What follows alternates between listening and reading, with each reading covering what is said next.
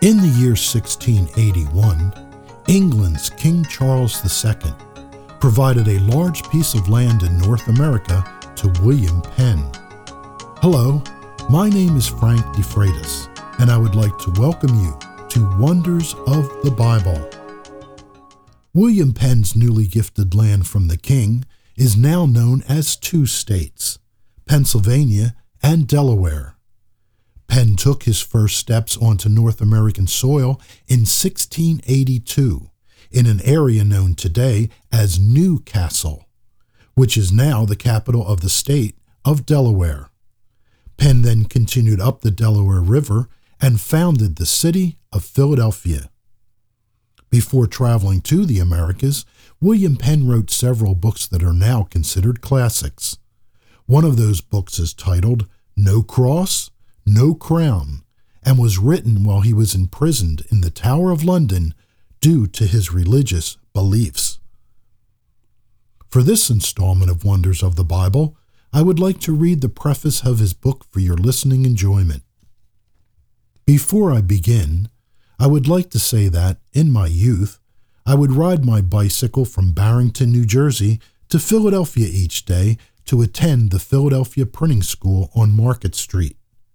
Therefore, I was always aware of the statue of William Penn, affectionately known to us locals as Billy Penn, standing on the very top of City Hall, where he stands to this day. At one time, there was a city ordinance that said no building could be taller than William Penn's hat. This made the statue on top of City Hall visible for miles around, even from across the river in the state of New Jersey. That ordinance is no longer in effect, and today there are many skyscrapers that stand taller than Billy Penn's hat. There is a lot to learn about William Penn, and of course you can find out all you need to know about him on the internet today.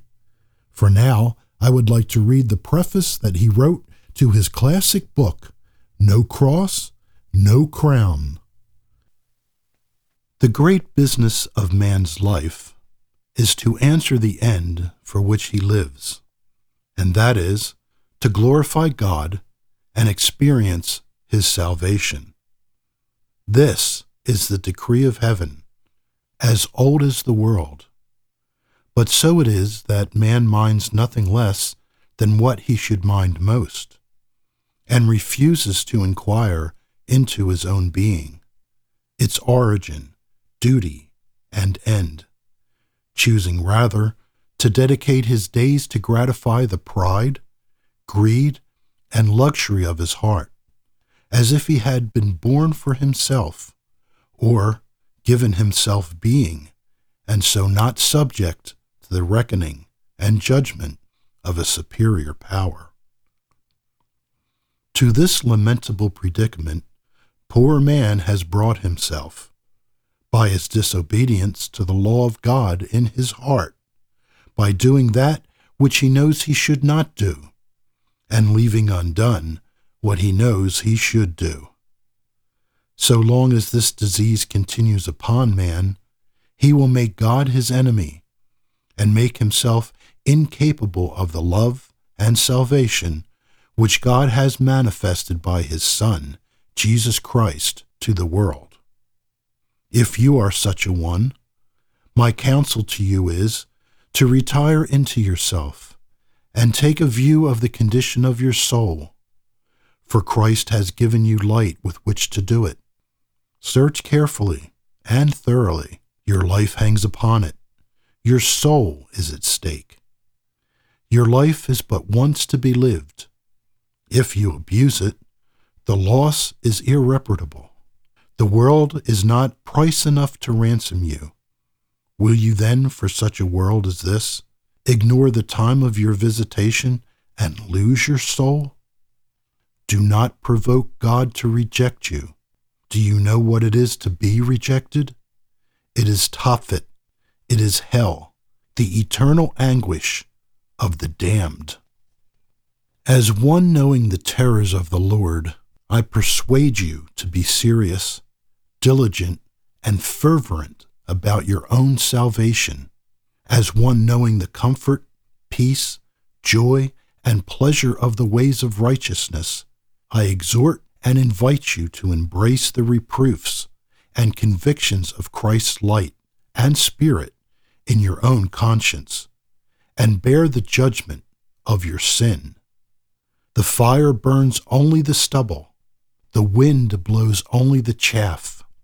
Yield your body, soul, and spirit to Him who makes all things new. A new heavens, a new earth, new love, new joy, new peace, new works, a new life and conduct. Men have grown corrupt and drossy by sin, and they must be saved through fire, which purges it away.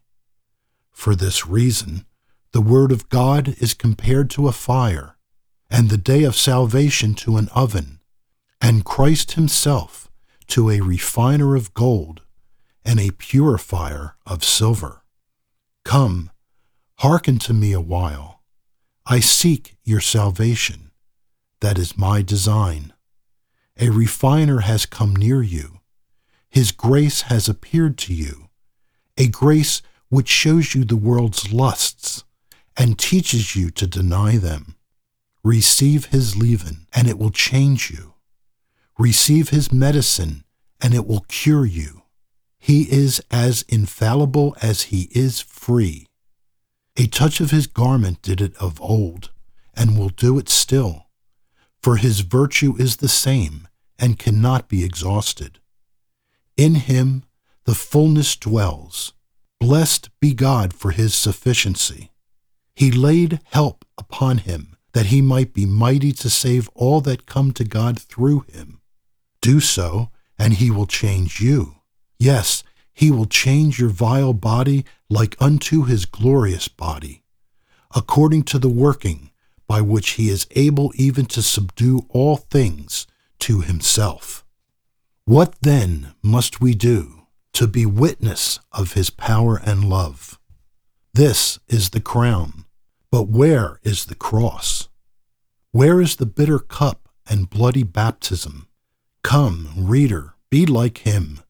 For this transcendent joy, lift up your head above the world. Then your salvation will draw near indeed. Christ's cross is Christ's way to Christ's crown.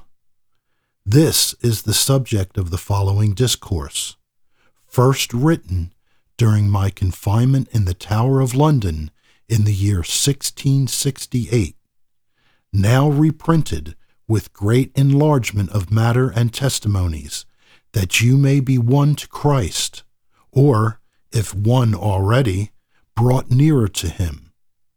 It is a path which God, in his everlasting kindness, guided my feet into the flower of my youth, when about twenty two years of age.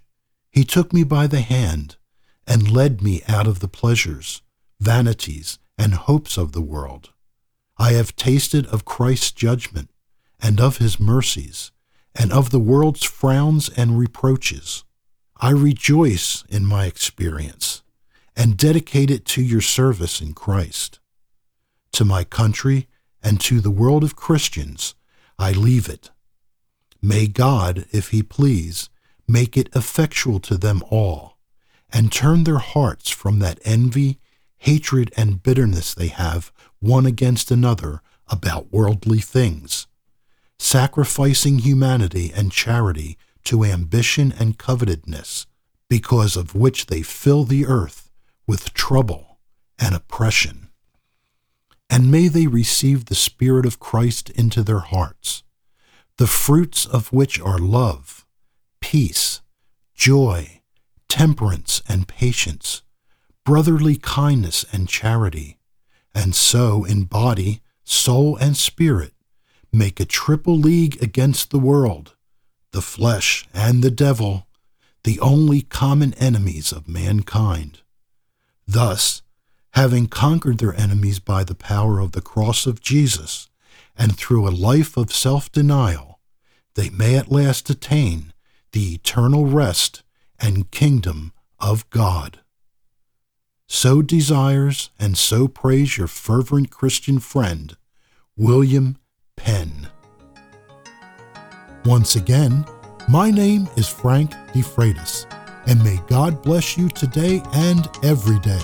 And remember to always love others just as Jesus Christ loves you.